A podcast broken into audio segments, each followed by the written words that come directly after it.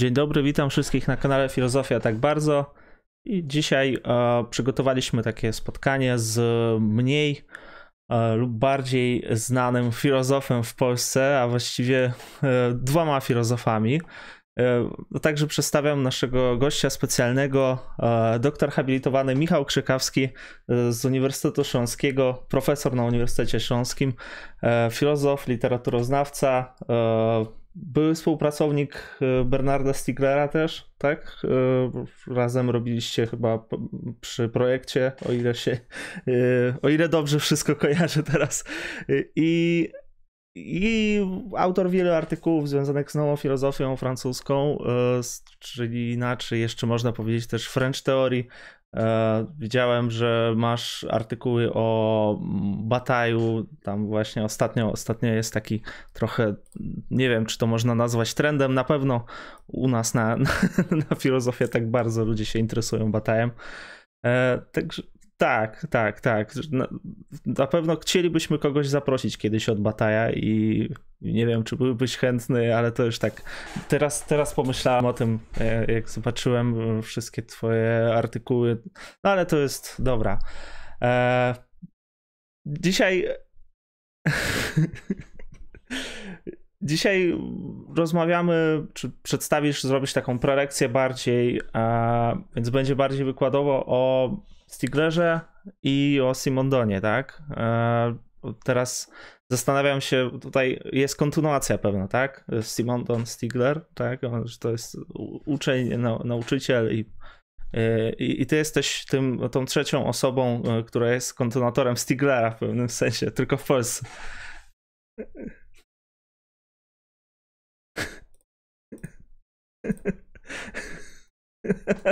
Tylko trochę.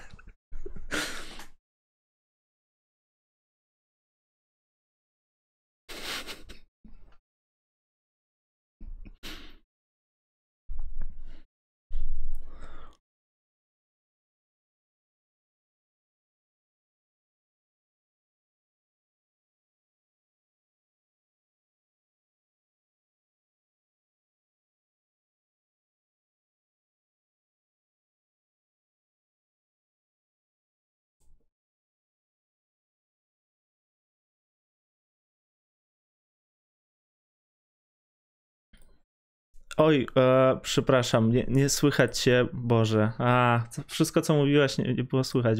Jezus Maria. A, przepraszam bardzo. Nie, jesteśmy dalej, tylko ja nie włączyłem słuchawek i...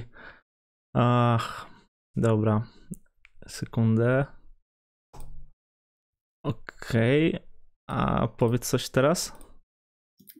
Jest, Mówię wszystko słychać i e, wszystko co mówiłaś, nic nie było słychać z tego. A, to może dobrze, taki to jeszcze, telegraficzny skrót. To jeszcze raz się odniosę do tego wstępu, który, który mnie uraczyłeś, e, grubo w nim przesadziłeś. E, już jak już wspominałem, e, ja nawet wiesz, filozofii nie skończyłem, jestem nominalnie literaturoznawcą e, jakby w polskiej, w polskiej e, nauce. Natomiast zajmuję się głównie filozofią i, i, i też może taka ciekawostka, że, że mianem filozofa, filozof we Francji określa się raczej kogoś, kto opracował jakiś um, um, system filozoficzny albo jest rzeczywiście uznaną personą jakby w filozofii. Natomiast cała reszta to badacze i badaczki filozofii i raczej bym tutaj w ten sposób się, się definiował. Badam filozofię, zajmuję się nią e, naukowo, ale, ale określać siebie jako filozof a, e, niespecjalnie lubię. W ogóle zauważyłem, że ludzie, którzy tak. zajmują się filozofią chyba jakoś nie tak, nie tak. za bardzo lubią się określać jako filozofowie, mhm. najwyżej jako historycy filozofii albo właśnie badacz filozofii. Mhm. No, też takie określenie ciekawe.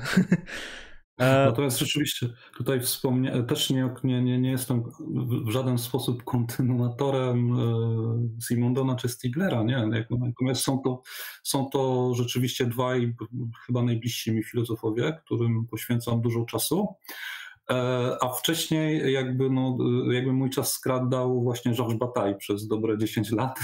teraz już się nim mniej zajmuję, natomiast cały czas też jakby ten, ten, ten motyw batajowski jakby w moim myśleniu jest, jest obecny, trudno żeby było inaczej. I, i rzeczywiście pierwotnie jakby moje założenie było takie, żeby dzisiaj E, powiedzieć e, parę słów o zarówno Simondonie, jak i Stieglerze. Natomiast e, przede wszystkim zależało mi, aby, aby mm, powiedzieć o nich te parę słów w kontekście francuskiej filozofii techniki, a więc żeby ich jakoś usytuować. E, i, I to usytuowanie, jak sobie przygotowywałem jakieś notatki, zabrało mi tyle czasu, że chyba na nim e, e, poprzestaniemy. A jeżeli, nie wiem, no, słuchacze oglądający byliby zainteresowani na kanwie jakby tego wprowadzenia, usłyszeniem czegoś bardziej konkretnego na temat Stieglera i Simondona, to, to, to, to chętnie coś przygotuję. Ale na tym wprowadzeniu do francuskiej filozofii techniki mi zależy szczególnie, ponieważ wydaje mi się, że jest... francuska filozofia techniki dzisiaj ważna w kontekście jakby tego, co się dzieje na świecie i jakby przynosi nam pewne elementy odpowiedzi, które pomogłyby nam, które pomagają nam odnaleźć się jakby w tym świecie. I, i jakby postaram się przekonać, że tak jest podczas takiego czterdziestominutowego wykładu, a później ewentualnie moglibyśmy jakby przejść do do dyskusji. Okej? Okay? Ja myślę, że tak. Ludzie piszą o cześć, dzień dobry. Wcześniej pisali, że nie słychać. Dobry wieczór, Bataille. Tutaj serduszki wysyłają. sześćdziesiąt dwie osoby ogląda, także ja tam jak zawsze proszę lajkować, wszystko nam ten subskrybować, a my zaczynamy. Jak macie jakieś okay. pytania, to ja będę zadawał pod koniec, chyba że będą jakieś przerwy i w trakcie może parę zadam, ale to tak postanowiliśmy, że dzisiaj będzie bardziej wykładowo. Tutaj też były mhm. propozycje takie, żeby zrobić bardziej chronologiczną taką narrację. Mhm. No dobrze, to ja oddaję głos. Dzięki. I... Dzięki. Ja proponuję, żebyśmy zaczęli od, od, od postawienia pewnej tezy i jej krótkiego uzasadnienia. I w dyskusji, do której ta, ta, to moje wystąpienie ma zachęcać, być może uda nam się określić, na ile ta teza może stanowić taki punkt orientacyjny dla filozoficznego sposobu myślenia w dwudziestym pierwszym wieku i określenia jego kluczowych stawek jakby w kontekście wyzwań jakby naszych czasów. I, i przy czym zakładam, że nie jest to...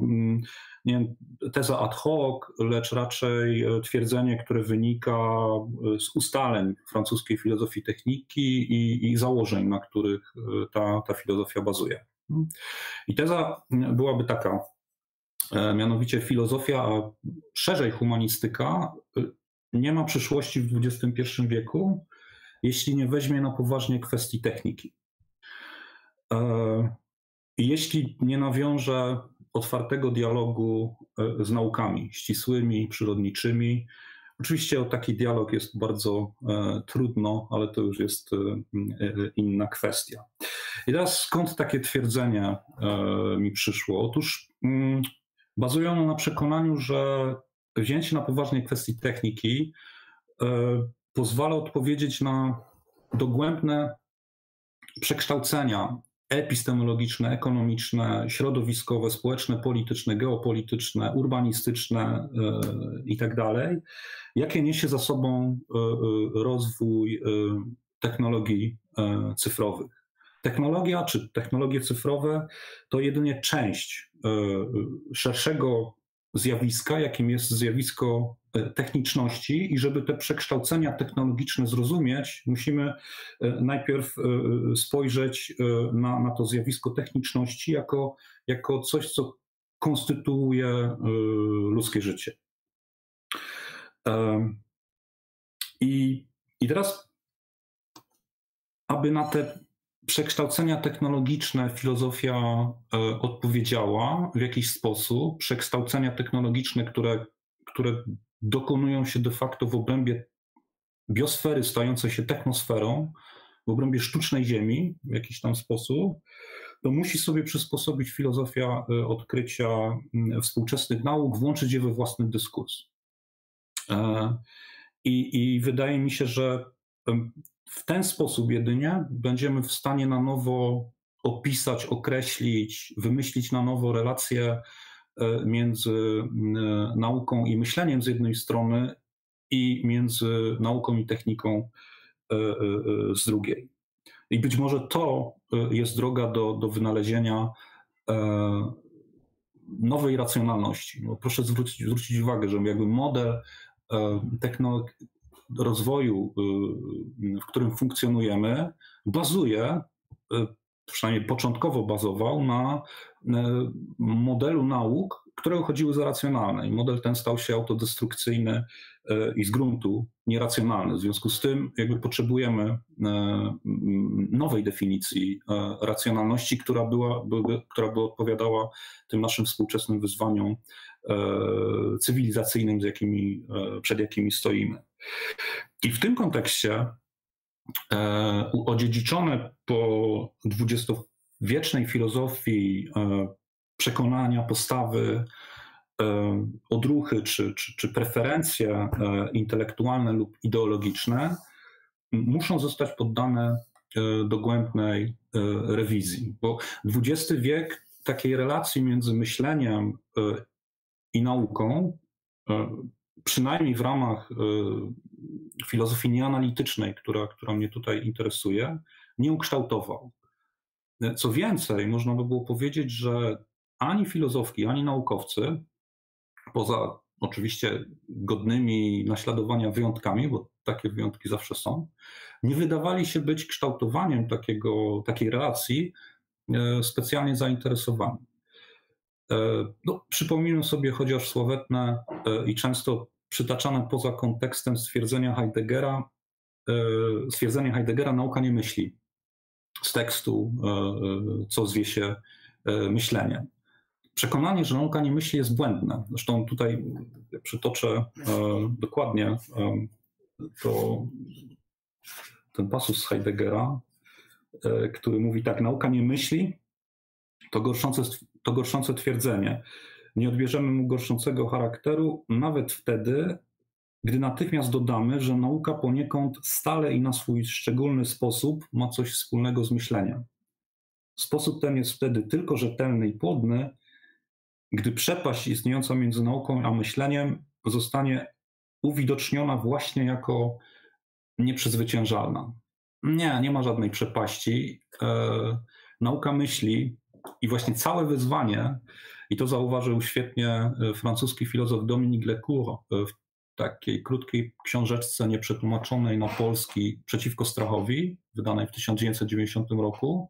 Całe wyzwanie polega właśnie na, na, na przemyśleniu myślenia, nie wyłączając y, z, z niego myśli naukowej. I y, z podobną nieufnością wobec nauki spotykamy się również chociażby u Deleuze'a i Guattariego, o którym tutaj ostatnio było, było, było dużo, o którym ostatnio dużo tutaj mówiliście. Pomimo że Deleuze i Guattari z jednej strony i Heidegger z drugiej strony to dwa zupełnie odrębne światy. Dla Deleuze'a Heidegger był nazistowskim druidem, filozofem lasu, któremu Deleuze w swoim, w swoim filozoficznym imaginarium przeciwstawiał nomadę. I przypomnijmy sobie chociaż jakby ten słynny, znakomity zresztą tekst wydany w tysiąc dziewięćset dziewięćdziesiątym pierwszym roku Co to jest filozofia. Czytamy w nim, że filozofia to sztuka tworzenia, wymyślania, wytwarzania pojęć.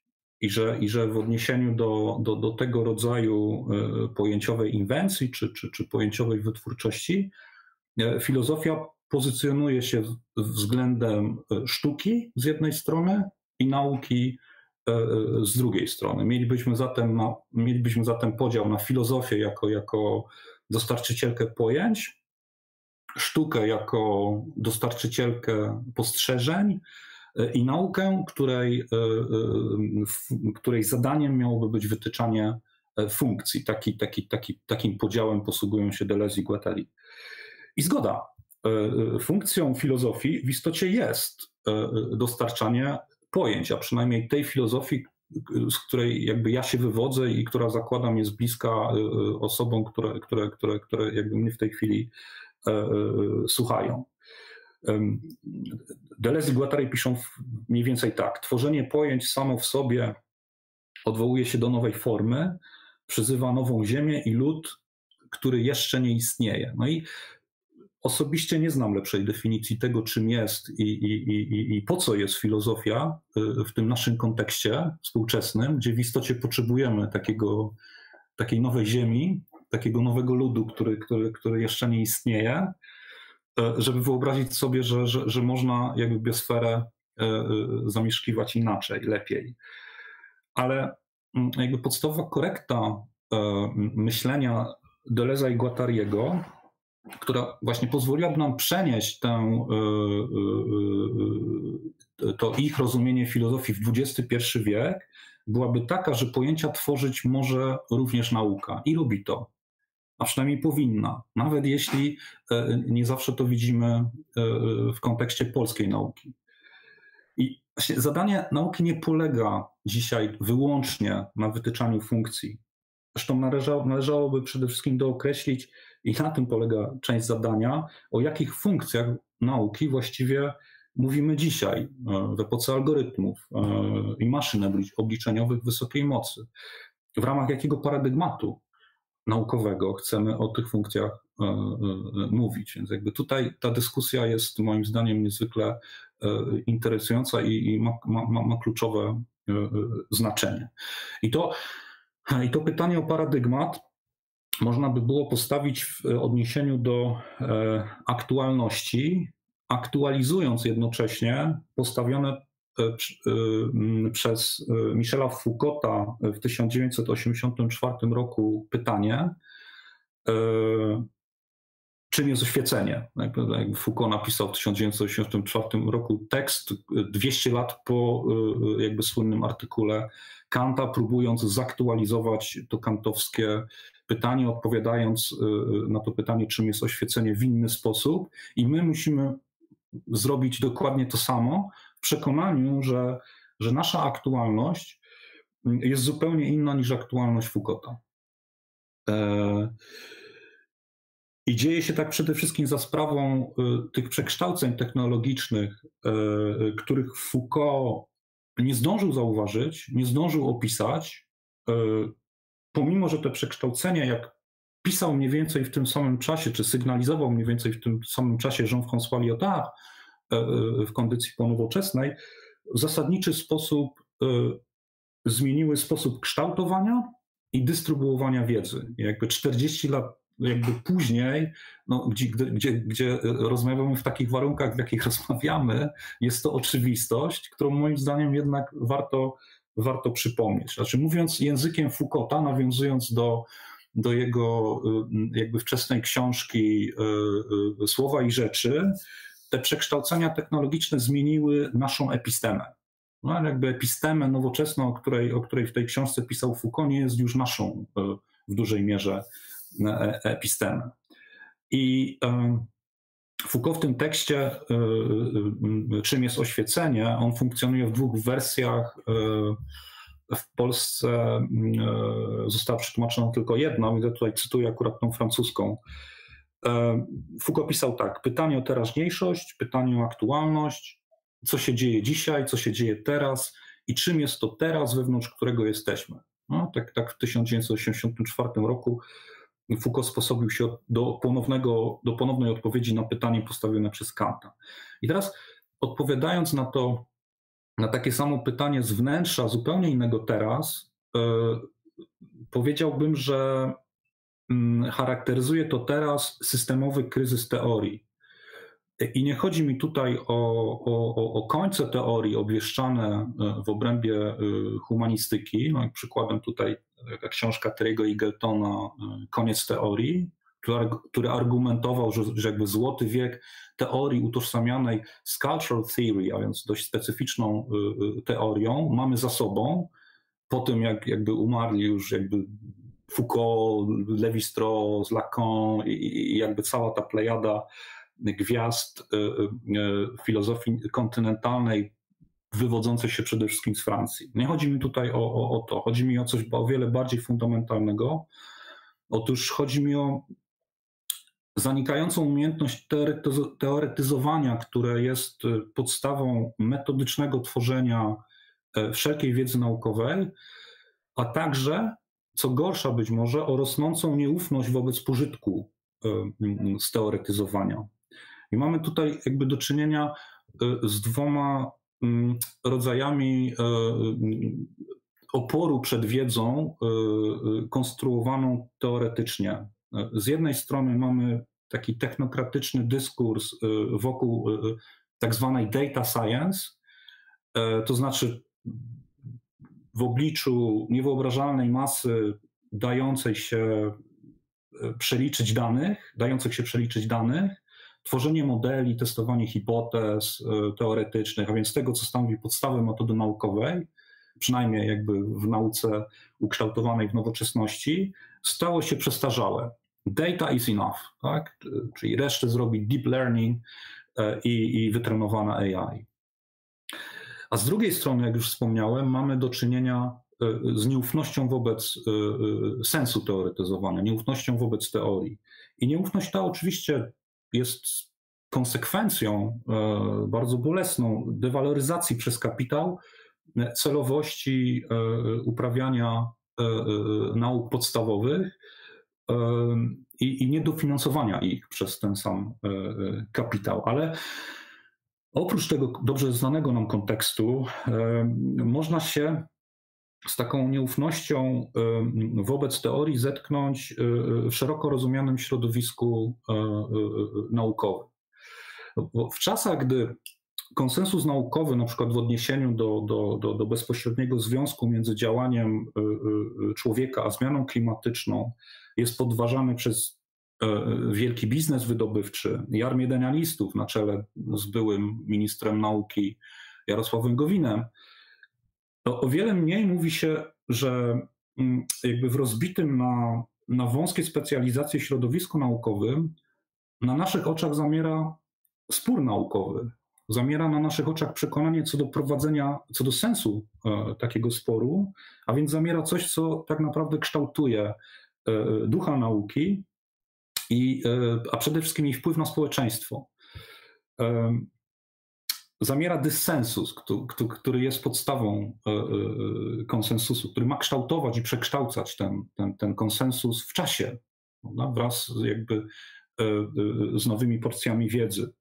I, i jakby mamy tutaj do czynienia z taką, taką twardą postawą naukową. Nauka już wszystko obliczyła, nie ma co tutaj teoretyzować. Chcecie uratować ludzkość przed zmianą klimatyczną, trzymajcie się postanowień nauki, tu są dane, modele i teraz trzeba zredukować emisję C O dwa do atmosfery. No jakby tak z grubsza mówią jakby wszyscy współcześni misjonarze nauki. Okej, okay, mają rację, nie ma, nie ma co do tego żadnych wątpliwości, tylko pytanie, czy Czy ich postawa nie jest rozczarowująca? Czy, czy, czy nie można od nich wymagać mimo wszystko więcej niż od, od, od, od, od, od, od, od Grety Thunberg, która jakby w swoim stylu e, e, mówi: słuchajcie głosu e, e, naukowców. I oczywiście słuchajmy e, głosu e, naukowców, ale pamiętajmy, że kształtujący e, konsensus naukowy badacze i badaczki nie zawsze się ze sobą zgadzają i prowadzą teoretyczny spór. Oczywiście ja tutaj nie mówię o, o klimatycznych denialistach, prawda? Ani nie mówię o, o, o, o, o pseudonauce, którą minister Czarnek próbuje nam jakby wrzucić do, na, na uniwersytety. Tylko nie możemy, też nie możemy się poddawać temu dyktatowi, tej dekadencji tak de facto, która wykorzystuje słabość uniwersytetu, aby umieścić sobie jakby swoje miejsce, aby jakby ogrzać się pod słońcem nauk humanistycznych. I, i mówię tutaj o, o tej umierającej umiejętności teoretyzowania,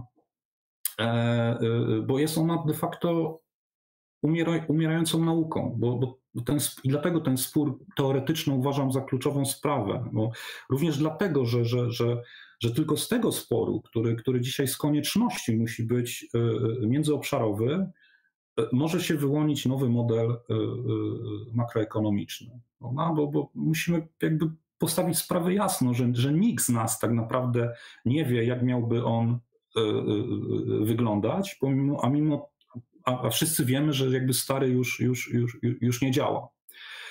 I, I teraz dlaczego o tym mówię? Dlatego, że francuska filozofia techniki w moim przekonaniu daje nam dość pokaźny, pokaźny zestaw narzędzi teoretycznych, przemyśleń, aby do tych wszystkich poruszanych przeze mnie kwestii jakoś sensownie się odnieść i, i w tej rzeczywistości się odnaleźć, szukając jakichś, jakichś, jakichś pozytywnych alternatyw jakby dla, dla, dla tej, tej nędzy, która, w, której, w której funkcjonujemy.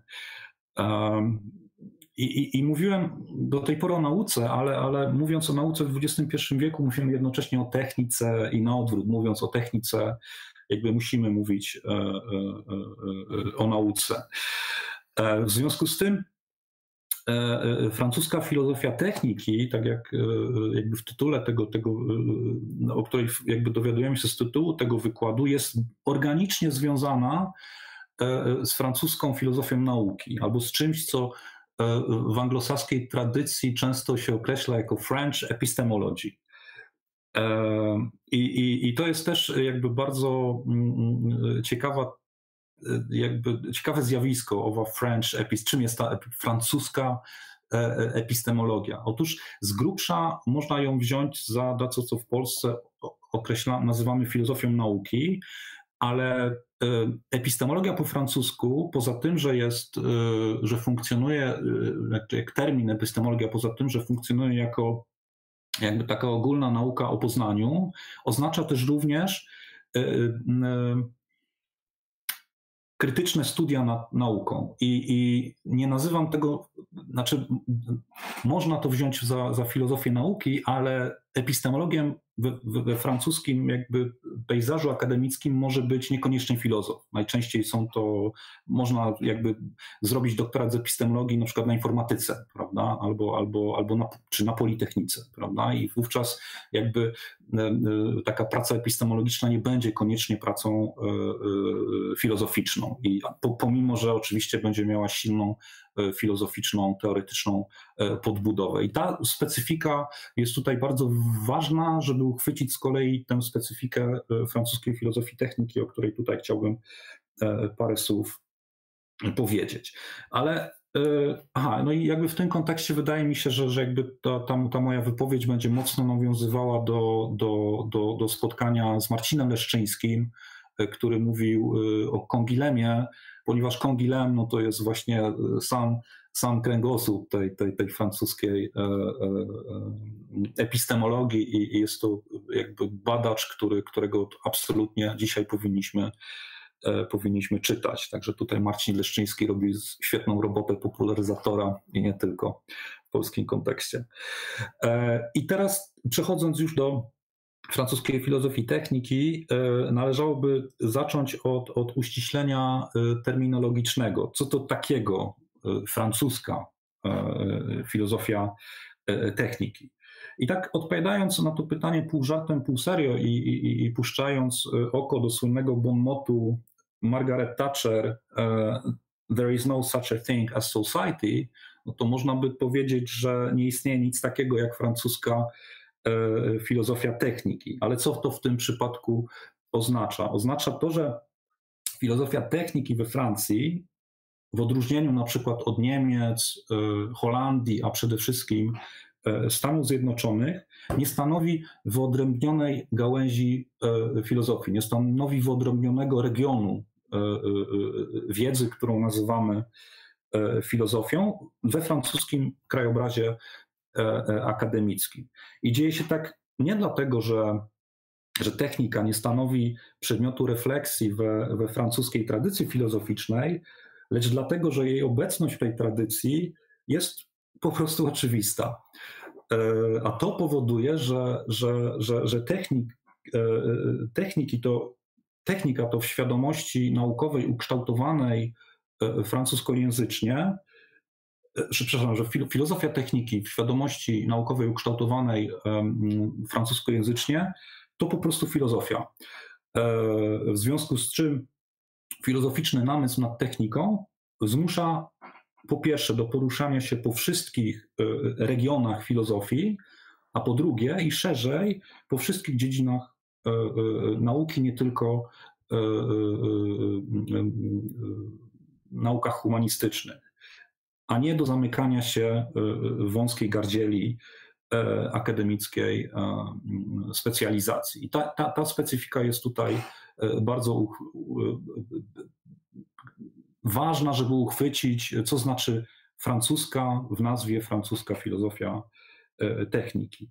I żeby posłużyć tutaj przykładem, można przywołać na przykład Bergsona, w którego pracach namysł nad ewolucją organów technicznych zajmuje bardzo istotne miejsce. I teraz fakt, że, że, że Bergsona mniej kojarzymy z filozofią techniki, a bardziej z, powiedzmy, filozofią biologii,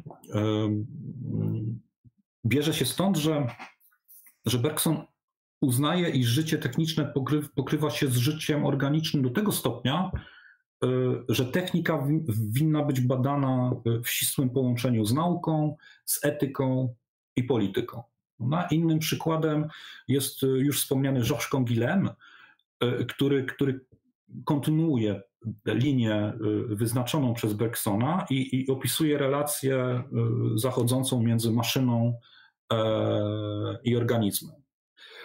Człowiek nawet w samym swym wymiarze fizycznym nie ogranicza się do organizmu, prawda? Tak stwierdza Canguilhem. A zatem w jego jakby ujęciu obiekty techniczne winne podlegać takiemu samemu badaniu jak organizmy, ale, i to jest kolejna ważna informacja, powinny podlegać takiemu badaniu poza zasadą redukcjonistycznej analogii między organizmem a samoorganizującym się układem technicznym i dalej analogii między umysłem i komputerem. Mamy tutaj alternatywę do względem jakby paradygmatu wyznaczonego przez nauki kognitywne.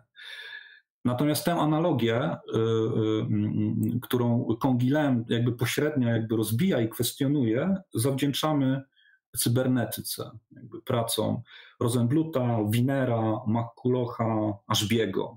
I, i jakby ta, ta analogia e, umysł, komputer czy, czy organizm, jakby maszyna e, przedostała się do nauk kognitywnych, e, pomimo że kognitywiści niespecjalnie lubią przyznawać się do, do, do, do, do cybernetycznego rodowodu. I szkoda, bo, bo, bo wydaje mi się, że, że każda nauka, która zapomina o, o własnej historii, hmm, hołdując tym samym hmm, no, trochę bezmyślnemu naukowemu optymizmowi, hmm, skazuje sama siebie na powtarzanie tej historii i powielania y, jej błędów. Um. I teraz słysząc y, y, że technika jest centralnym przedmiotem namysłu współczesnej filozofii francuskiej, ktoś, kto tę filozofię kojarzy z poststrukturalizmem, czy też z French Theory, o której, o której wspominałeś, no może być zaskoczony. No. Ale kojarzenie,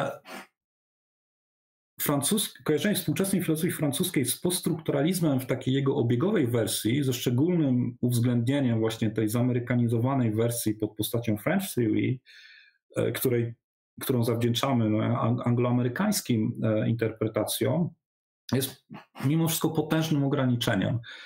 Niemniej jednak faktem jest, że, że, że w tak zwanej epoce poststrukturalistycznej, czy ponowoczesnej, czy postmodernistycznej, jak tam zwał, obecność techniki, być może z wyłączeniem prac Paula Virilio i, i pojedynczych analiz Jeana-François Lyotarda i Derrida też, z pewnością nigdy nie była nadrzędna, a sama technika wyraźnie stematyzowana.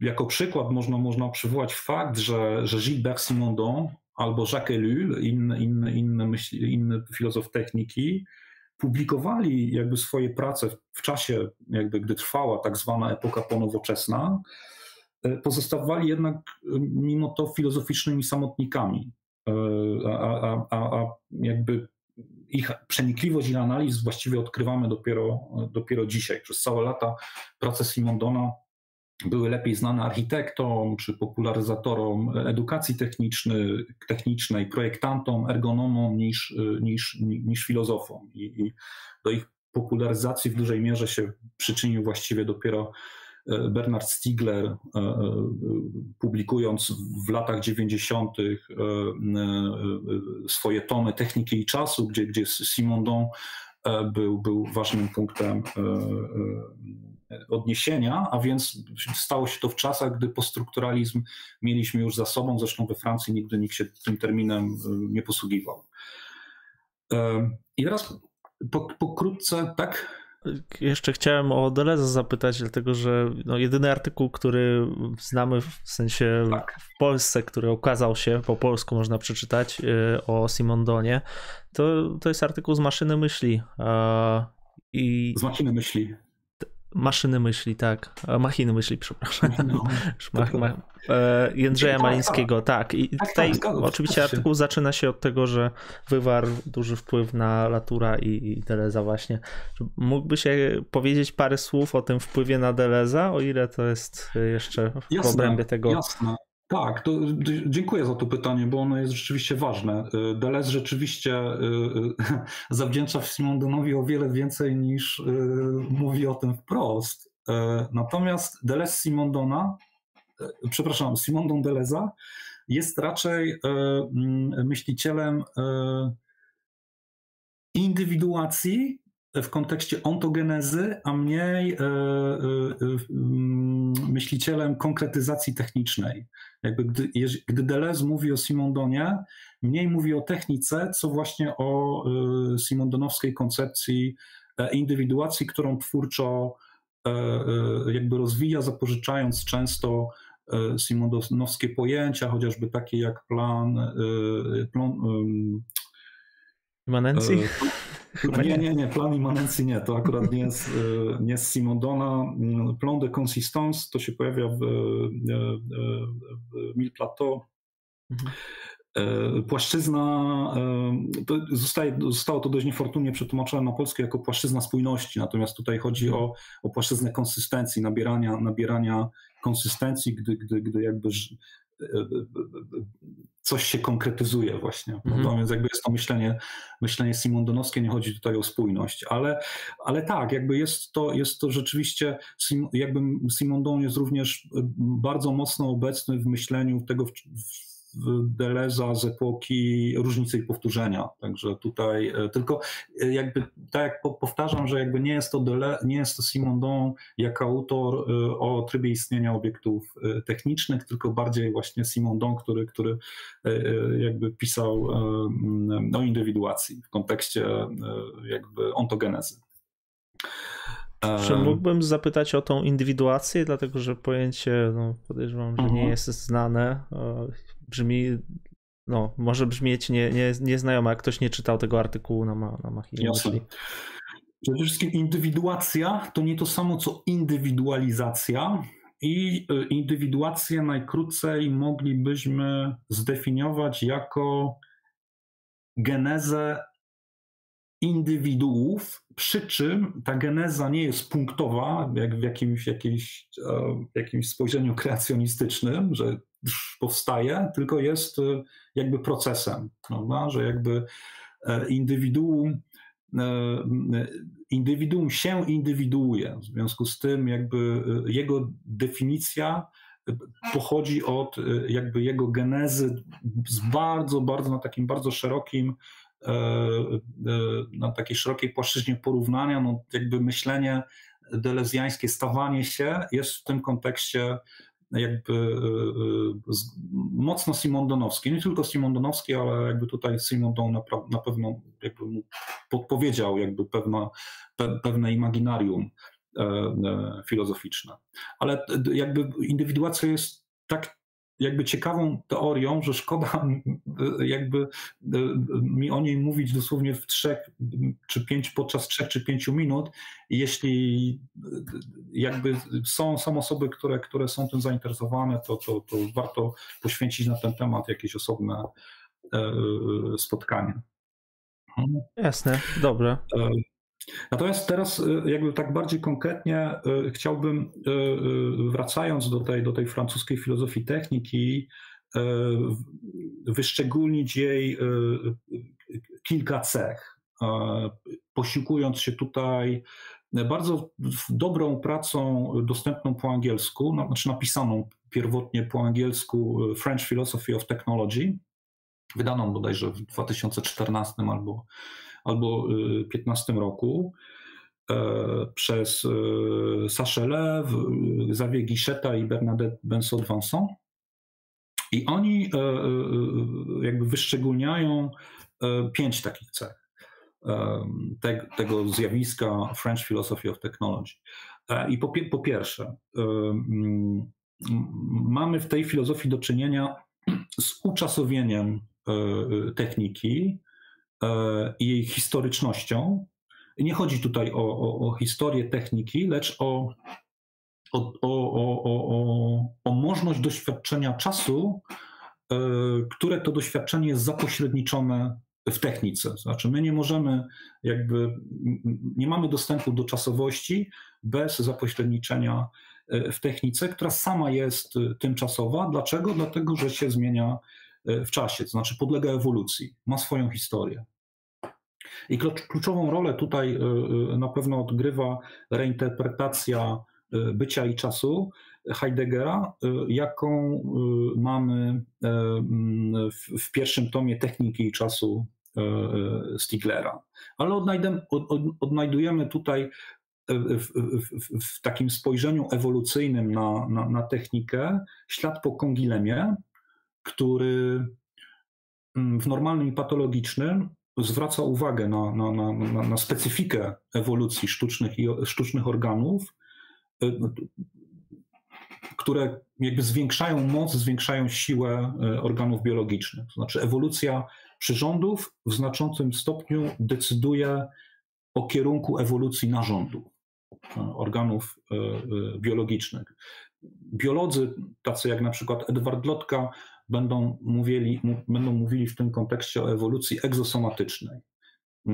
Soma to ciało, egzo poza, a więc wszystkich organów, które i, or, i organizacji, które, które rozwijają się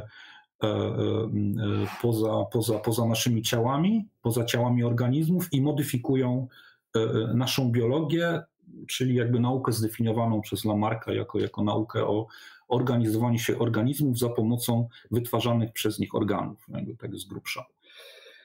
I to jest pierwsza cecha. Druga cecha francuskiej filozofii techniki jest taka, że mamy do, w niej do czynienia z przewagą antropologicznego ujęcia techniki, bez względu na to, czy chodzi o antropologię społeczną, czy też o paleoantropologię, jak w przypadku André Leroi-Gourhana,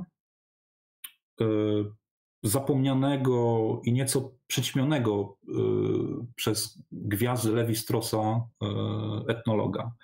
Leroy-Gourhan wprowadza pojęcie tendencji technicznej, czy też dążenia technicznego, badając związek między otoczeniem a obiektem technicznym, w którym to otoczeniu obiekt techniczny się, się pojawia. I według Leroy-Gourhana obiekt techniczny podlega swojej własnej dynamice i jedynie w znikomym stopniu jego funkcjonowanie wynika z ludzkiej intencji. No, bardzo podobnie myśli Simondon, aczkolwiek no, jakby kontekst tych rozważań jest zupełnie inny. I, i z tego, z tego, z tego właśnie w kontekście tej znikomości wpływu ludzkiej działalności na, na, na obiekt, który już znalazł się jakby w otoczeniu, niefortunne jest często spotykane twierdzenie, że technika jest neutralna i to właściwie od nas, użytkowników, zależy, co właściwie z techniką zrobimy. Otóż obiekt techniczny nigdy nie jest neutralny. Dlaczego? Dlatego, że jego wyłonienie się w otoczeniu, a w szczególności otoczeniu ludzkim, nieodwracalnie to otoczenie przekształca. Wraz z tymi, którzy za pomocą technik to otoczenie tworzą. Jakby w tym sensie jakby no niefortunnym jest mówienie o, o neutralności, ponieważ jakby technikę ludzie wytwarzają w tym samym stopniu, co techniki wytwarzają ludzi, dlatego że jakby w znikomym stopniu decydujemy o, o, o, o, o, o rzeczywistości, jaką jest obiekt techniczny sam w sobie. Mamy, mamy na to ograniczony wpływ. Po trzecie, francuską filozofię techniki charakteryzuje właśnie skierowanie uwagi na obiekty techniczne i tutaj jakby znaczący wpływ ma, ma Gilbert Simondon, któremu o, o, zawdzięczamy de facto opis trybu ich istnienia.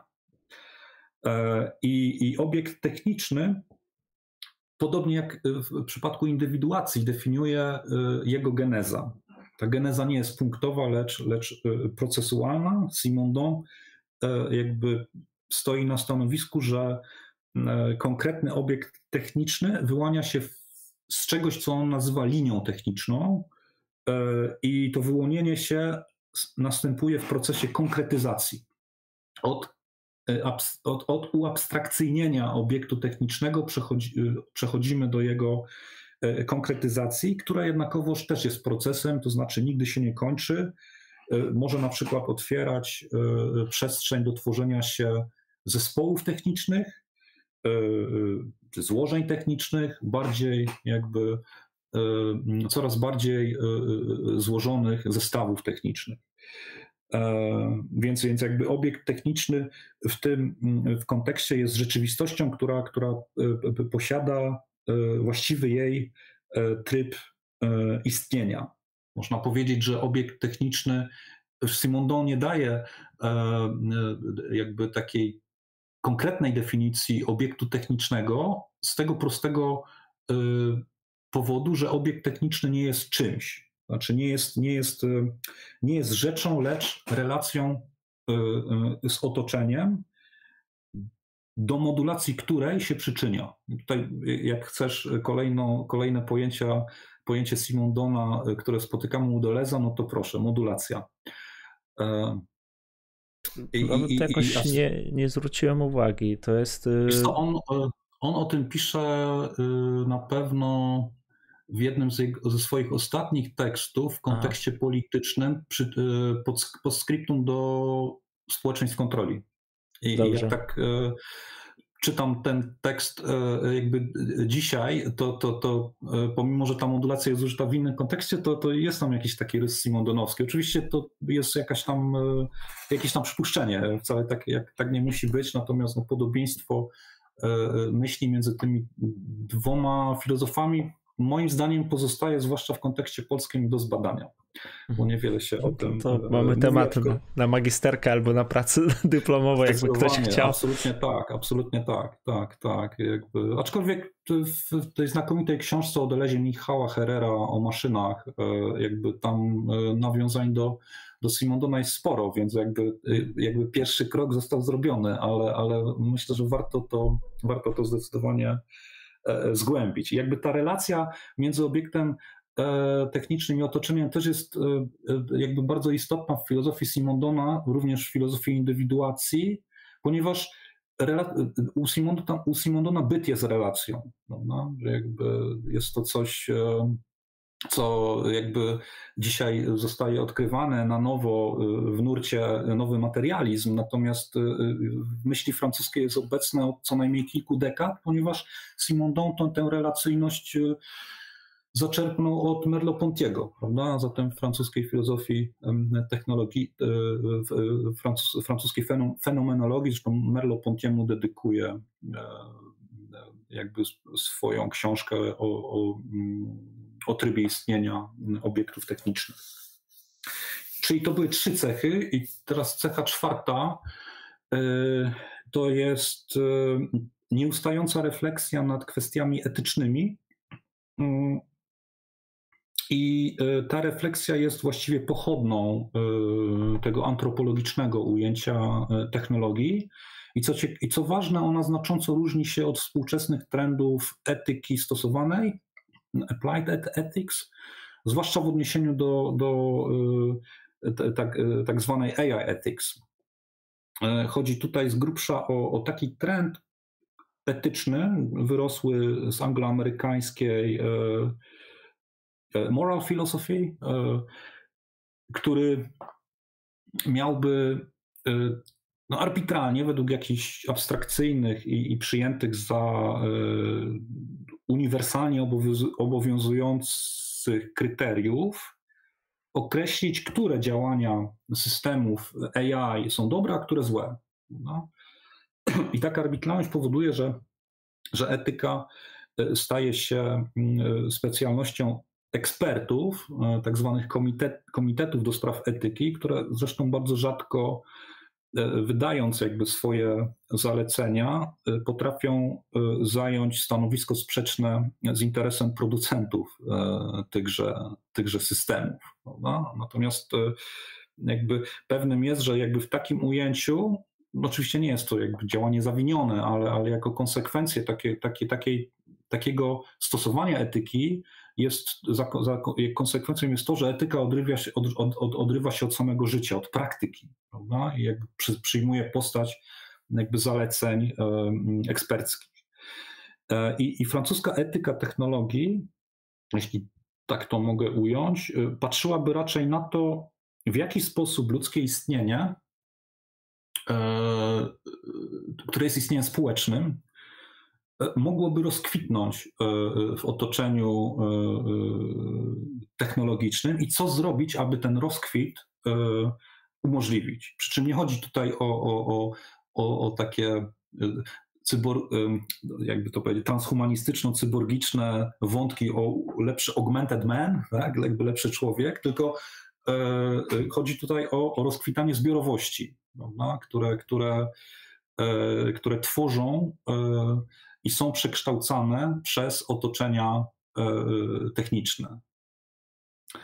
E, także tak by z grubsza wyglądała ta, ta refleksja etyczna w kontekście francuskiej filozofii technologii. I po piąte, e, traktowanie e, z powagą technonauki jako kategorii filozoficznej. Zresztą ten termin technonauka został wprowadzony przez belgijskiego badacza Gilberta Hottois w tysiąc dziewięćset siedemdziesiątym siódmym roku bodajże i miało na celu, że, że nauka i technika stają się ze sobą coraz bardziej splątane i, i jakby to splątanie w dwudziestym wieku stało się po prostu problematyczne. I później ten termin technonauka przejął i spopularyzował Bruno Latour, o którym wspominaliśmy, i występują też u Donny Haraway.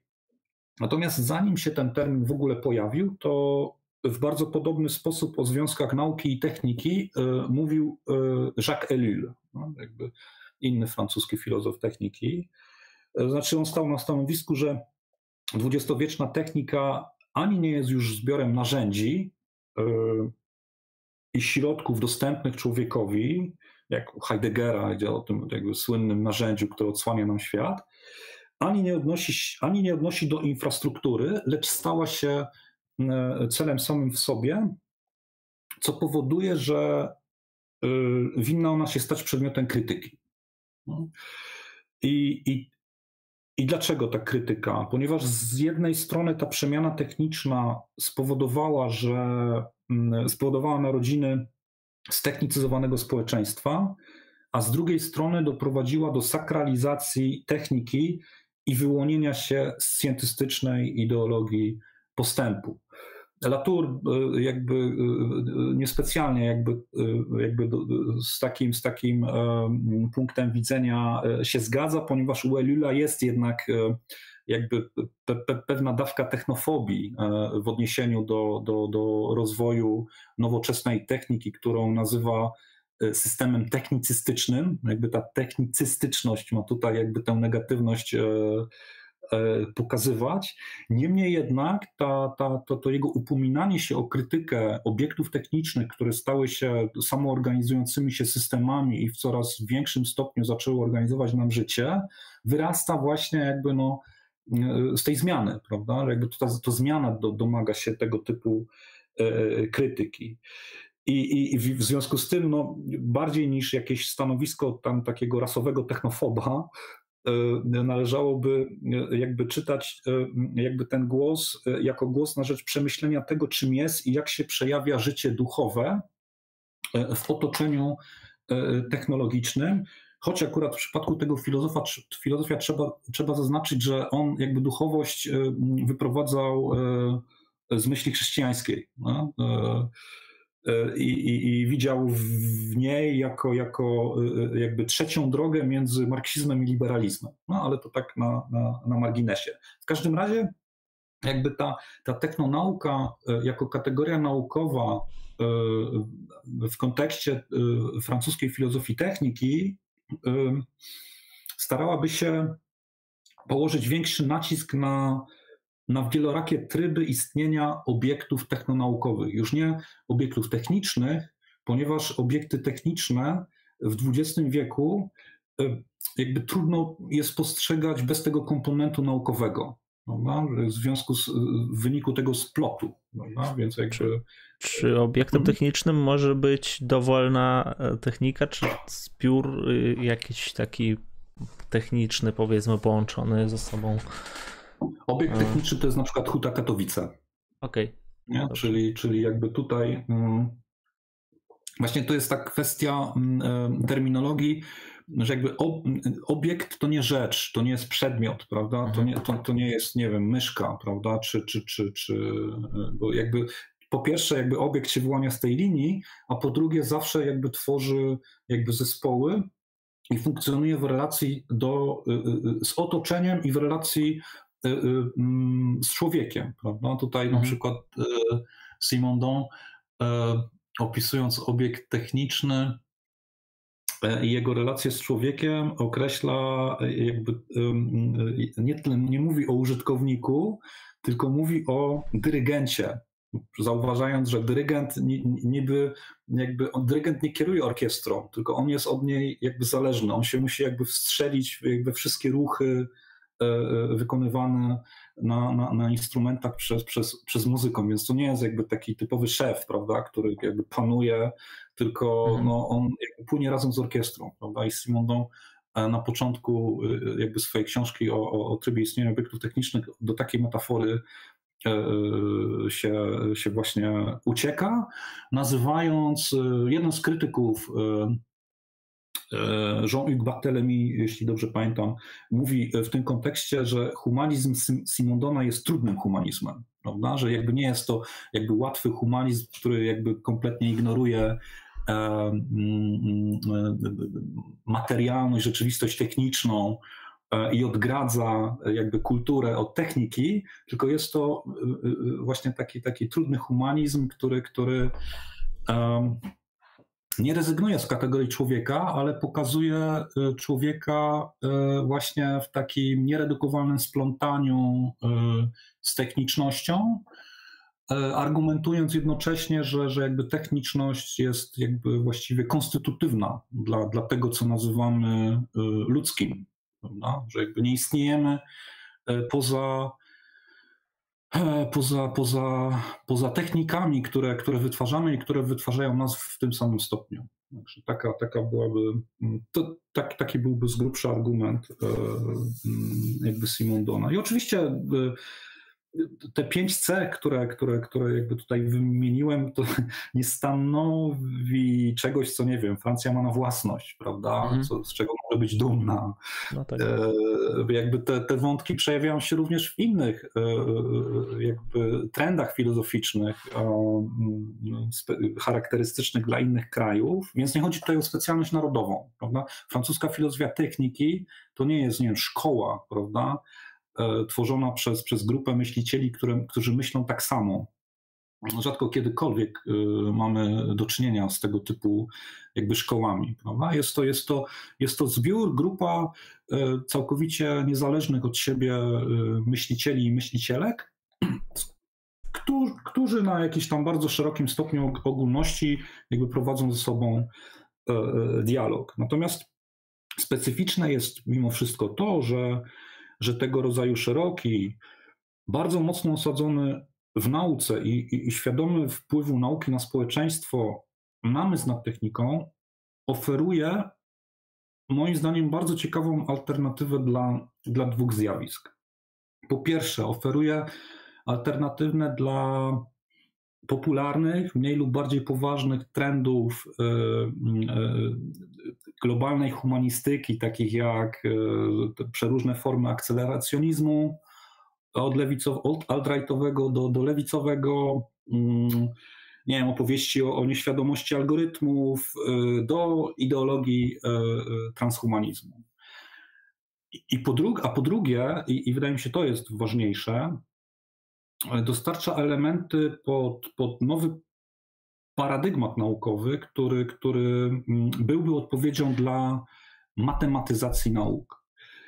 I, i, i przykładami, przykładami takiej matematyzacji mogą być, na przykład, mogą być koewolucja nauk kognitywnych, neuronauki i sztucznej inteligencji, która każe nam dzisiaj wyobrażać sobie mózg w kategoriach automatycznych, pomimo że jakby ta automatyzacja mózgu wcale nie była taka oczywista, jeśli sobie zerkniemy na, na, na początki cybernetyki, a więc jakby pochodzenia jakby nauk kognitywnych.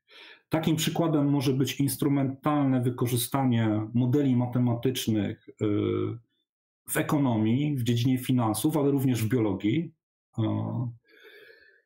i wiele, in, i wiele innych jakby rzeczy. I jakby sprzeciw wobec matematyzacji nie jest sprzeciwem wobec matematyki, lecz dążeniem do wypracowania jakby solidnego paradygmatu epistemologicznego właśnie, który umożliwiałby autentyczne badania transdyscyplinarne. Bo umówmy się, że takiego paradygmatu w tej chwili nie ma i, i każdy o tym wie, kto próbował kiedykolwiek robić jakby badania transdyscyplinarne w tej konkretnej rzeczywistości akademickiej, w jakiej funkcjonujemy, bez względu na to, czy to jest Polska, choć tu jest naprawdę jeszcze trudniej, czy Francja, czy, czy, czy, czy, czy, czy Stany Zjednoczone. Co więcej, o, o tej inter- czy transdyscyplinarności y, mówią najczęściej humaniści. A w przypadku nauk przyrodniczych, nauk formalnych, o naukach formalnych nie wspominając, poza rzadkimi wyjątkami, bo tutaj też są wyjątki, transdyscyplinarność nie cieszy się specjalnym zainteresowaniem. Więc jakby ta, ten, to, to, to moje upominanie się o, o, o ten nowy paradygmat epistemologiczny, który może się wyłonić jakby w, no, w między, międzyobszarowym sporze, jest, jest, jest wydaje mi się czymś, czymś istotnym.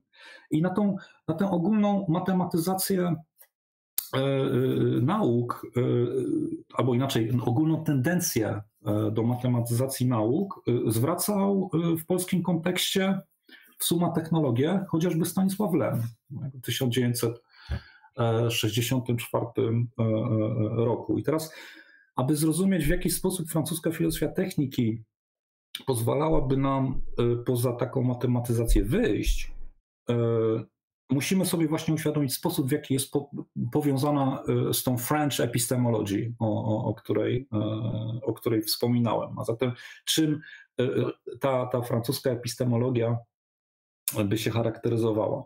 Po pierwsze, jest to epistemologia, której przedmiotem jest nie tyle język naukowy, jakiś czysty język naukowy, dający się sformalizować i stający się na przykład językiem formatem symbolicznym, formalnym, lecz przedmiotem jej jest dyskurs e, naukowy. Znaczy czysty język nauki nie istnieje, ponieważ język nauki jest, jest zanurzony w dyskursie. I dyskurs, e, jeśli ktoś tutaj kojarzy Foucaulta, to, to dobrze kojarzy, bo to jakby możemy tutaj w istocie rozumieć za Foucaultem, który był przecież uczniem Canguilhema i, i, i dlatego z tej epistemologii się wywodzi, choć no, poczynił z niej nieco inny użytek, raz lepszy, raz gorszy. Natomiast no, ta, jego, ta jego taka podstawowa definicja dyskursu, czyli nie wiem, no, sieć, sieć twierdzeń, obrazów, y, historii i praktyk, y, w których wyrażone są pewne przekonania y, i te przekonania mogą uchodzić za prawdziwe i mogą przyczynić się do narodzin takiej lub takiej nauki, no to jakby tutaj ta, ta definicja dyskursu pasuje. Prawda? Przy czym no, Foucault używał jej w zupełnie innym kontekście, natomiast no, jakby to, to pochodzenie jest tutaj, jest tutaj oczywiste. I po drugie, epistemologia francuska jest epistemologią, która utrzymuje, że dyskurs naukowy jest tworzony z pojęć. A więc praca na pojęciach, wbrew powszechnemu mniemaniu, nie jest wyłączną cechą e, filozofii. I, i, i pojęcia te oddziałują na siebie według pewnych reguł. Dyskurs naukowy, tak jak go definiują Francuzi, składa się z bloków pojęciowych. I, i pojęcia pozwalają nazwać zjawiska, sformułować problem i ewentualnie znaleźć rozwiązanie. I w tym sensie epistemologia jest metafilozofią. Tak przynajmniej o niej mówił Jean Cavaillés, jeden jakby z twórców jakby tej French epistemologii, a więc, a więc jakby epistemologii, w której prym wiodą pojęcia. I te bloki pojęciowe mają swoją historię, a więc są też zmienne jakby w czasie. Więc jakby to, to uhistorycznienie nauki, które, które nie jest tylko i wyłącznie historią nauki, tak jak mówimy o historii filozofii, nie? Jest tutaj bardzo istotne i, i, i no, no też wpisuje się jakby w, no nie wiem, w podstawowy paradygmat nowoczesnej nauki, jakim, jakim jest ewolucja, prawda? I, i, i taką, taką, taką epistemologię Jean Cavaillés na przykład i, i za nim inni y, y, Francuzi y, przeciwstawiał y, epistemologii uprawianej przez logików, y, włącznie z tymi ze szkoły lwowsko-warszawskiej. Y, y, Jakby tutaj absolutnie nie kwestionując y, osiągnięć y, y, jakby takiej epistemologii logicznej, musimy sobie wszelako uzmysłowić, że to właśnie ten model zmatematyzowanego myślenia pośrednio, ale mimo wszystko doprowadził nas do modelu nauki à la Google, czyli, czyli modelu nauki, która bazuje tylko i wyłącznie na analitycznej zdolności jakby maszyn obliczeniowej, obliczeniowych, które jakby zdecydowanie wykraczają poza obliczeniowe zdolności biologiczne naszego mózgu. I to w tym sensie właśnie wydaje mi się, że brakuje nam dzisiaj takich autentycznych sporów naukowych, które wyzwoliłyby nas właśnie z tego ślepego zaułku, do, które, do którego doprowadził nas jakby ten zmatematyzowany model nauki. Ten model też w dużej mierze legł podstaw jakby no tego modelu rozwoju, z, którym, z którego musimy jakby wyjść. Jest to fakt historyczny, aczkolwiek oczywiście jest on przedmiotem sporu. Hmm? Mhm. E, dobrze, ja myślę, myślę że poruszyłeś dużo, dużo różnych rzeczy. E, Przywołałeś tutaj też tak, to, trochę tych nazwisk. E, Zacznę może te pytania czytać od, od, od tych najnowszych. Na pewno przeczytam pierwsze pytanie Marcina Leszczyńskiego. Widzę, że nas oglądał, tak, i napisał super wykład. Moje pytanie: a co odróżnia technikę od tego, czym zacząłeś, pojęć, jeśli potraktować je jak jakiś sposób zmiany otoczenia? Innymi słowy, co wyróżnia obiekty techniczne? O, dobre pytanie. Co, jakby, jakby chcieć odpowiedzieć na to pytanie przez pryzmat podejścia do techniki, jakie znajdujemy u Stieglera, to przede wszystkim należało powiedzieć, że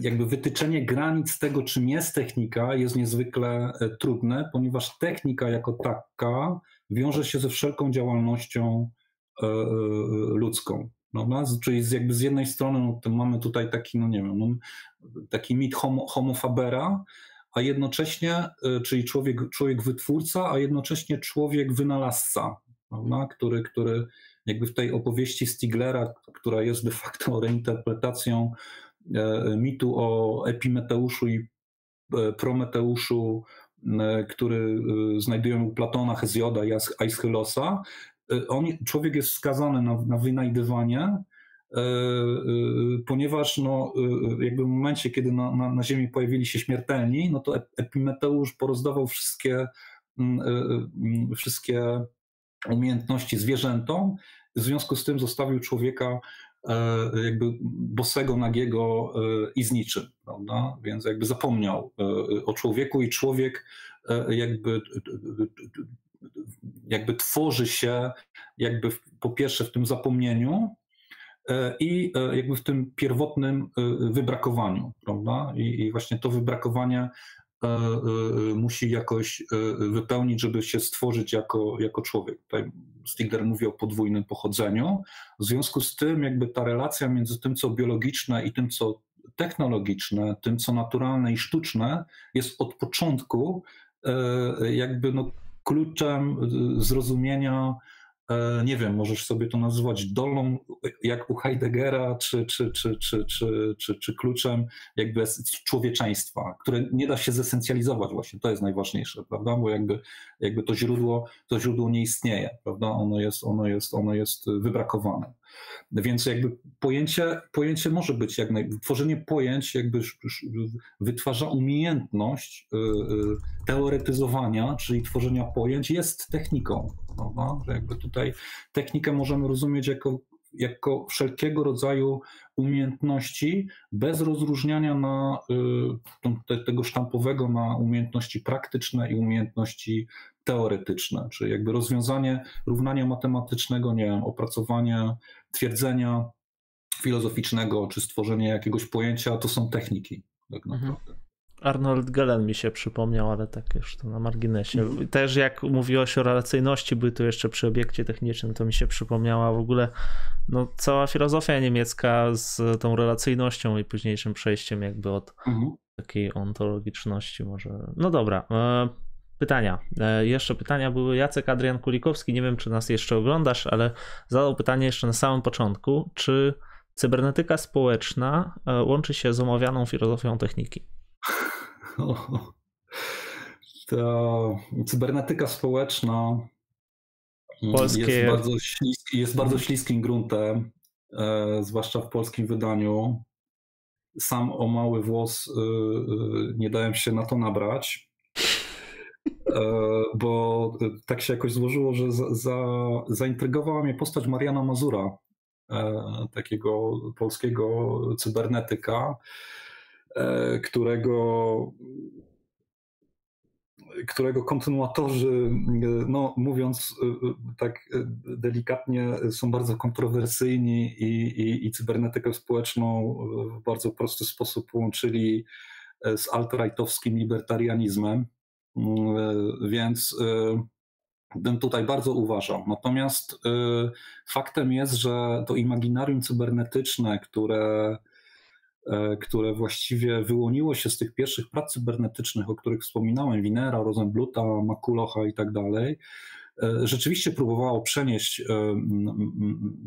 jakby myślenie cybernetyczne na różne inne nauki społeczne, między innymi ekonomię i, i, i socjologię. I w przypadku ekonomii mamy tutaj znakomity przykład Oskara Langego, polskiego ekonomisty, który posługiwał się cybernetyką po to, żeby spróbować steoretyzować wolny rynek w, w, w ramach realnego socjalizmu. Są znakomite rzeczy teraz, jak się czyta. I bardzo ciekawy wątek takiej cybernetyki socjologicznej znajdujemy w sumie technolo- w suma technologii Lema, który pojęcie homeostazy zastępuje pojęciem socjostazy, argumentując właśnie, że jakby ta relacja między tym, co społeczne i tym, co techniczne, jest jakby konstytutywna dla tego, co nazywamy ludzkością. Znaczy jakby bardzo polecam jakby ten fragment Lema z Summa Technologiae, zwłaszcza, że mamy rok lemowski. Więc tak, no jakby jest to powiązanie, tylko trzeba bardzo uważać, bo, bo w momencie, kiedy no to jak zawsze, jak się, jak się przynosi na, na nauki, jak się przynosi ustalenia nauk ścisłych albo przyrodniczych na, na, na, na grunt nauk społecznych, no to trzeba być naprawdę bardzo ostrożnie, postępować bardzo ostrożnie. Prawda? Cybernetyka od początku miała takie bardzo mocno interdyscyplinarne, czy wręcz transdyscyplinarne jakby spojrzenie na, na organizację jakby świata, ale błędem pierwotnym, że tak powiem, z którego kognitywistyka właśnie w dużej mierze nie wyciągnęła wniosku, i to jest jakby zarzut, który chciałbym, żeby wybrzmiał bardzo mocno, niech będzie nawet prowokacją, jest taki, że jakby Wiener jakby założył bardzo redukcjonistyczną analogię między organizmem i maszyną. Oczywiście podważając analogię, nie chodzi o to, żeby powiedzieć, że człowiek nie jest maszyną, bo jest. Organizm jest maszyną, ale analogia, zauważenie analogii pomiędzy maszyną w rozumieniu układu technicznego, a maszyną jako organizmem, i to świetnie Simondon jakby dekonstruuje, jest taka, żeby w tej analogii znaleźć nie podobieństwa, a różnice, prawda? I sposób, w jaki jakby te dwie rzeczywistości ze sobą współistnieją, nie, redu nie redukując się wszelako jednakowoż jedna do drugiej. No? I to jest de facto rzecz, to jest przedmiot dzisiejszej debaty, która, która jest istotna jakby w kontekście jak postępującej automatyzacji, algorytmizacji i, i, i takiej, takiego neomechanicyzmu, który jest bardzo prymitywny, jeśli chodzi o założenia naukowe, a który jest budowany na bardzo mocnych podstawach właśnie tej zmatematyzowanej nauki, a więc w, która jakby odnosi się do rzeczywistości, gdzie matematyka nie jest jedną, jedną z możliwości poznania świata, tylko potężną machiną, która, która ten świat próbuje jakby sobie podporządkować poprzez jakby system technoekonomiczny, kapitalistyczny oczywiście. Ja jeszcze przeczytam komentarz Marcina Leszczyńskiego, który powiedział, napisał, że też tak uważa. E, dobra, Sława Kiryłow pyta, co pan sądzi na temat dyskursu dromologicznego Paula Virilio w kontekście przywołanych przez pana krytyk postępu technicznego? Dziękuję. Powiem bez bicia, za słabo znam Paula Virilio, mm. żeby, żeby odpowiedzieć na to pytanie. Dobrze. Tak, on rzeczywiście. Nie, nie, nie, nic nie powiem, bo w tej chwili no, przyznam bez bicia, że nie pamiętam, czym była dromologia. Przykro mi. Jasne. Dziękuję za pytanie, bo na pewno sobie zerknę. E, tak, jeszcze było pytanie e, też o, o, o tą szko- o polską szkołę cybernetyki, ale już nie będę go czytał. Tak, tutaj polecajki dostaliśmy artykuł Pauliny Klos-Czerwińskiej o Simondonie i Delezie, o procesach indywiduacji, Jedmal napisał. Dobrze. E, tak, jeszcze coś było, żeby nic nie gapić. Aha, pytali też o literaturę. E, gdzieś tutaj było pytanie o literaturę. Teraz go znajdę, sekundę. Dobrze, zgubiło mi się gdzieś. Socjomasa.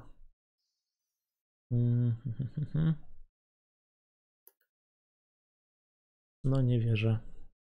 Gdzieś zgubiło się pytanie, ale było też, dotyczyło tej właśnie filozofii, techniki francuskiej, czy jest jakaś literatura. No właśnie, czy jest jakaś literatura po polsku? Jest książka Wprowadzenie do francuskiej filozofii nauki od Kanta do Foucaulta, Damiana Leszczyńskiego i Krzysztofa Szlachcica. Ona została wydana przez wydawnictwo Uniwersytetu Wrocławskiego. Nie, nie we wszystkich momentach mi się ta książka podoba. Ma dziwny wstęp, na przykład, który mnie trochę zbulwersował, bo się zaczyna tak, od autorów. czterysta lat temu Franciszek Bacon ocenił, że Francuzi są mądrzejsi niż się wydają. Nasze doświadczenia zebrane w czasie studiów nad francuską tradycją filozoficzną potwierdzają opinię wielkiego kanclerza.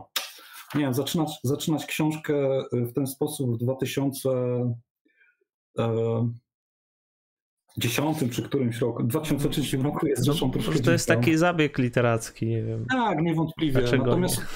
Faktem jest, że, że jakby ten że jakby wszystko to, co też powiedziałem, sprowadza się do, do, do sporu między, między, między anglo, anglosaską jakby tradycją epistemologiczną, która stała się jakby dzisiaj dominująca właśnie w związku z, tą, z, z tym korozwojem neuronauki, A I i, i, i, i kognitywistyki, do tego jeszcze dochodzi filozofia języka, a jakby tą, tą francuską epistemologią wywodzącą się jeszcze od Poincarego i, i, i która ma jakby, dla której teoria jest podstawą, prawda? I, i, i jakby jak Latour mówi o tym, że nie istnieją fakty, za co potem dostaje po głowie, naprawdę on nie mówi nic kontrowersyjnego w świetle jakby filozofii francuskiej, prawda? Bo jakby Francuzi, Fran, Francuzi są, jakby no, nie, nie trzeba im tłumaczyć, że jakby nauka Nie, nie jest osadzona w jakiejś tam szklanej wieży, tylko jest osadzona w społeczeństwie i oddziałuje na, oddziałuje na społeczeństwo, i cała, całe wyzwanie właśnie w kontekście technonauki polega na tym, żeby jakby tę relację na nowo odnaleźć, prawda? W związku z tym też może jest to odpowiedź na pytanie, dlaczego bardzo skądinąd popularny u nas nurt studiów nad nauką i techniką, między innymi spopularyzowany przez Latoura, nie odbił się specjalnym echem we Francji, jest raczej kojarzony jakby, jakby z tradycją anglosaską. No, stało się tak, bo Francuzi tego po prostu nie potrzebowali, bo, bo jakby S T S w dużej mierze jakby z tej tradycji się, się wywodzi, aczkolwiek postępuje jakby innymi, innymi drogami, no bo jakby rozwija się poza, poza Francją, nie? Ale jakby taki i, i, i też jakby te, te, te wojny naukowe, o których wokół słynnej afery Sokala i tak dalej, one też jakby postępują troszeczkę jakby innymi drogami, niemniej jednak jakby ta, ta, ta, ta francuska epistemologia jest dzisiaj zapomniana. Wydaje mi się, że to właśnie ona pozwala nam wyjść jakby z tego zaułku, na przykład do którego doszły nauki kognitywne czy filozofia analityczna, gdzie pozostaje im po prostu tylko i wyłącznie piłowanie sobie własnych paznokci, prawda? A, a, a one już jakby nie mają jakby możliwości ro, rozwiązania bardzo konkretnych społeczno-środowiskowo-politycznych problemów związanych właśnie z postępującą algorytmizacją i automatyzacją. I nie mówię tego, żeby jakby wikłać się w jakieś takie przebrzmiałe spory polskie, głównie uprawiane przez, przez, przez pośrednich naukowców na, na filozofię kontynentalną i analityczną i tak dalej, tylko mówię naprawdę o, o realnym wyzwaniu, jakim jest zmiana paradygmatu naukowego, po to, żebyśmy mogli naprawdę jakby uprawiać badania transdyscyplinarne. Ja nie wierzę, że to się w Polsce stanie, ale no, tak tylko mówię. Miejmy nadzieję. Też tak się zastanawiam, czy filozofia analityczna ma jakiś potencjał polityczny, no ale to jest osobny jakby temat. Akurat było pytanie, zacząłeś chyba o tym mówić i też częściowo odpowiedziałeś, ale i tak przeczytam. Czym różni się podejście francuskiej filozofii techniki od anglosaskiej, na przykład Andrew Finberga, tak to się czyta? Finberga, tak. Nie wiem, nie znam Andrew Finberga. Mhm. Jasne, dobrze. No to, to ja myślę, że będziemy kończyć. I, to znam tak, sobie. I... Znaczy nie znam na tyle, na tyle żeby tutaj mhm. nie opowiadać jakichś andronów. Jasne. Yy, dobra. Mhm. Wydaje mi się, że on, on jest z takiego pobieżnego jakby kojarzenia jego jakby w tej panoramie filozofii jest mimo wszystko filozofem bardziej kontynentalnym, prawda? No to jakby, ta, jakby ta łatka jakby z filozofią kontynentalną czy nie, nieanalityczną jest troszeczkę jak, jak z genderem, tak? Że to jakby on, ona, ona, się, jak ona się nie łączy jakby z narodowością, znaczy nie trzeba być nie wiem, Francuzem i Niemcem, żeby uprawiać filozofię kontynentalną, można być również jakby, no, jakby anglosasem, tak? Natomiast no, chodzi o, chodzi o o kwestię spojrzenia na, na, na, na funkcje i, i zadania filozofii. Na przykład filozofem nieanalitycznym w taki sam sposób jest Juk Hui, prawda? Który, który, o którym być może też kiedyś tutaj będzie okazja powiedzieć, który jest Chińczykiem.